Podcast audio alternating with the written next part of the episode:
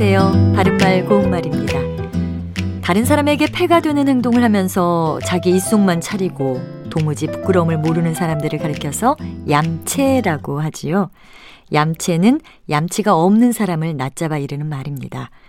여기에서 얌치는 마음이 깨끗하여 부끄러움을 아는 태도라는 뜻으로 원래는 한자어 염치에서 온 겁니다. 염치는 체면을 차릴 줄 알며 부끄러움을 아는 마음이라는 뜻입니다. 염치가 없는 것을 뜻하는 표현으로 모렴치와 파렴치를 들 수가 있습니다.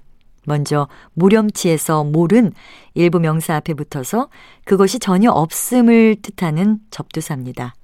예를 들어 몰개성, 몰상식, 몰인정, 몰지각과 같은 표현들이 있는데 이 중에서 몰개성은 어떤 대상에 마땅히 있어야 할 개성이 없는 상태를 뜻합니다.